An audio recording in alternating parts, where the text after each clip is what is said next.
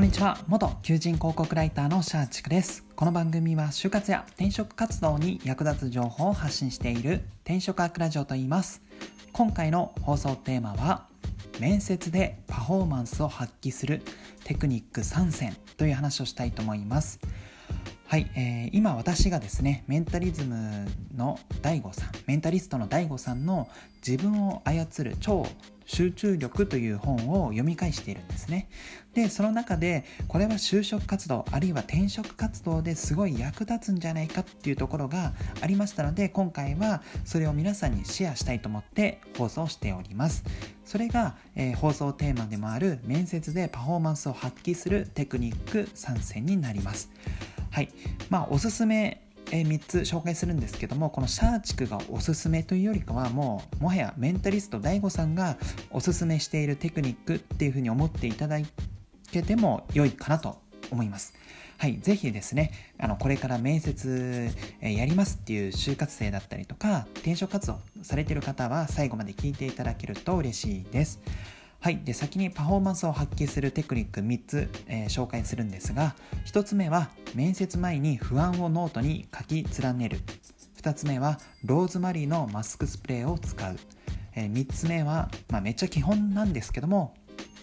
前日の夜はしっかりと寝る、まあ、この3つをやることによってパフォーマンスはすごく発揮されるかなと思います。それぞれ解説したいと思います、えー、1つ目面接前に不安をノートに、えー、書き連ねるっていうところなんですけども、えー、これは脳科学の話にはなるんですけども、まあ、脳はワーキングメモリーっていうものがありまして要は要はパソコンでいうところの CPU のメモリになります、まあ、パソコンだと何でしょうハードディス、えーとハードディスクとか、えー、フラッシュなんちゃらメモリーか忘れましたけど、まあそういう、まあ、記憶領域あるじゃないですか。まあ、容量ですね。まあそれとまた別に CPU があって、その CPU もいろんな種類があって、まあパソコンを買ってる人だったらわかると思うんですけども、まあ、4ギガよりか8ギガ、8ギガよりか16ギガみたいな感じで、その CPU のメモリもすごい重要になってくるんですね。で、この CPU のメモリっていうのは、まあそうですね例えると、まあ、デスクスペースみたいな、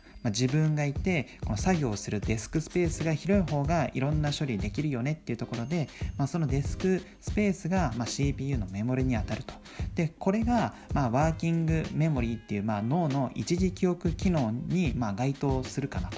いうところでこのワーキングメモリーをいかに活用するかっていうのが大切になってきますと。ただまあ面接、まあ、就職活動とか転職活動って結構不安なこと多いじゃないですか。えーなかなかこの志望動機がうまく書けないとか、えー、自己 PR がうまくいかない自己自分の強み弱みがわからない。あるいは、えー、面接に受けたこの、えー、企業で良いのかどうか自分が志望している業界で良いのかとか不安がめちゃめちゃありますよね。で面接前なんて特に不安だらけだと思うんですよ。失敗したらどうしようとか、えー、あのことを言いたいけど言いたいけどうまく言えるかわからないとか、まあ、でそういったこの不安っていうのをそのまま、え抱えてしまうと、まあ、やっぱりどこかで頭の中でモヤモヤってしたんですよね。結構やっぱ不安とかって抱えると何か、えー、作業やっていてもどっか頭の片隅にその不安っていうものがずっとこの何でしょう鈍く残ってる感じあるじゃないですか。でこれっていうのは本当脳科学的にも、えー、そういったことが言えるそうでこのワーキングメモリーっていうところでやっぱりその不安がある状態だと一部そのメモリーを消費しちゃってるんですね、まあ、パソコンでいうところのその CPU のメモリの、まあ、8ギガがあったら4ギガが不安っていうところの処理で使われてしまっていて本来8ギガ分のなんかその処理能力あるけど4ギガ分がその不安とかストレスとかそういったところの処理に当てられて実際にじゃあいざ面接をやるぞってなった時にパフォーマンスを作るパフォーマンスを作るというかパフォーマンスを発揮する部分は8ギガ中4ギガしかない。本当は8ギガ使えるのにみたいなところがあるそうなんですね。でそういった時に有効なのがこの不安を紙に書くっていうところらしいんですよ。まあ本当かよっていう感じではあるんですけども、まあ、不安を書くことによって頭のモヤモヤがすっきりすると。で要は、えー、結局ワーキングメモリの消費、まあ、消耗が軽減されるっていうところで、まあ、結果的に集中力が高められるパフォーマンスが発揮されやすいっていうのが、えー、まあ、このメンタリスト DAIGO さんが書いた、えー、自分を操る超集中力で書かれていました。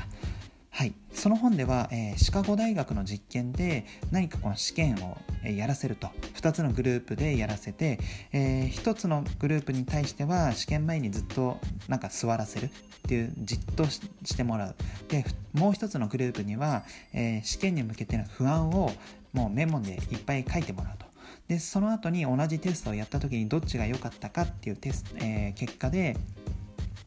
まあ、それでま不安を書いてたグループの方がテストの成績が良かったっていうのもありましたので、まあ、本当かよって思ってる方結構多いと思うんですけども、まあ、騙されたと思って、まあ、メンタリスト DAIGO さんも言うしっていうところで、えー、ぜひですね面接前に不安をノートに書いてみるっていうのをやってみてください。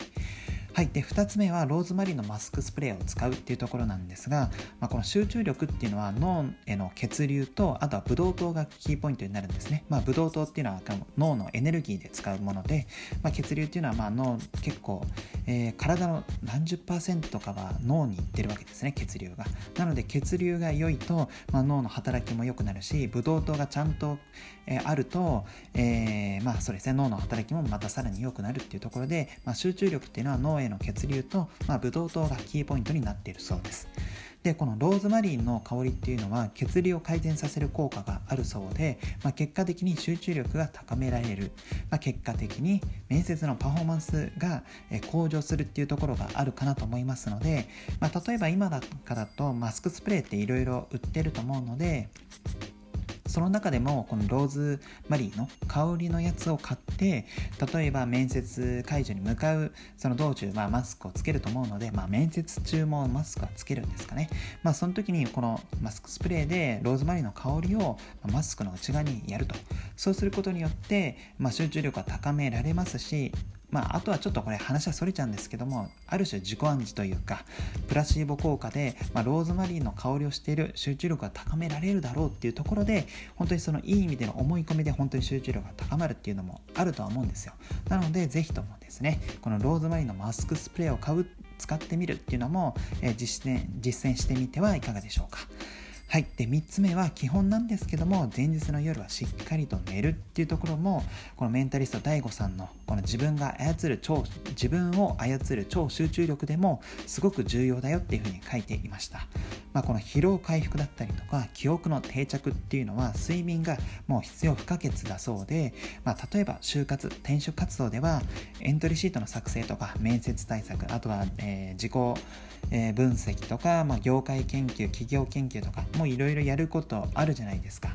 で、まあ、やることが多いから、まあ、かつまあ、転職なんて特にそうだと思うんですけども仕事やりながら転職活動ってなるとどうしても睡眠時間を削ってやるっていうことが往々にしてあると思うんですよただ睡眠時間を削ってしまうと結局寝不足になって判断力が鈍るっていうところで、まあ、仮に、えー、翌日面接とか大切なこのシーンにおいて全然パフォーマンスが発揮できないっていうオチになってしまいますので是非ですねこのえー、エントリーシートの作成とか、まあ、いろいろやることはあると思うんですけども大事な面接の前は、えー、まあ、少なくとも夜はしっかりと寝るようにしてください。で、DAIGO さん曰く22時から深夜2時の間に深い眠りについてるとすごく良いっていう話でした。なんかこの時間帯はゴールデンタイムで成長ホルモンがすごく分泌されるそうなんですね。で、この成長ホルモンっていうのは疲労回復とかにもつながるそうで、まあ、この時間帯にぐっすり寝ていれば集中力も結果的にアップできるよっていうふうに書かれていました。まあそれをやることによって、まあそうですね、面接のパフォーマンスも総じて、えー、向上できるのかなと思いますので、是非ですね、すごく基本中の基本なんですけども前日前日の夜はしっかりと寝るっていうのを、えー、ちゃんと意識していただけたらなと思います。はい、えー、繰り返しになりますが、メンタリスト DAIGO さんが書いた自分を操る超集中力で、えー、書かれていたこの面接で役立つ、えー、情報っていうのは、えー、3つありました。1つ目は面接前に不安をノートに書き連ねる。で2つ目はローズマリーのマスクスプレーを使う。え、3つ目は基本なんですけども、まあ、前日の夜はしっかりと寝る。この3つをやることによって、えまあ、集中力が高まると。で結果的にそれは面接のパフォーマンスも発揮できるよねっていうところでまあそうですねこのメンタリスト DAIGO さんの書いた自分を操る集中力を読んだ私から、えー、皆さんにですね、まあ、就活とか転職活動している皆さんに、まあ、これはやった方が良いよっていうアドバイスでシェアさせていただきました。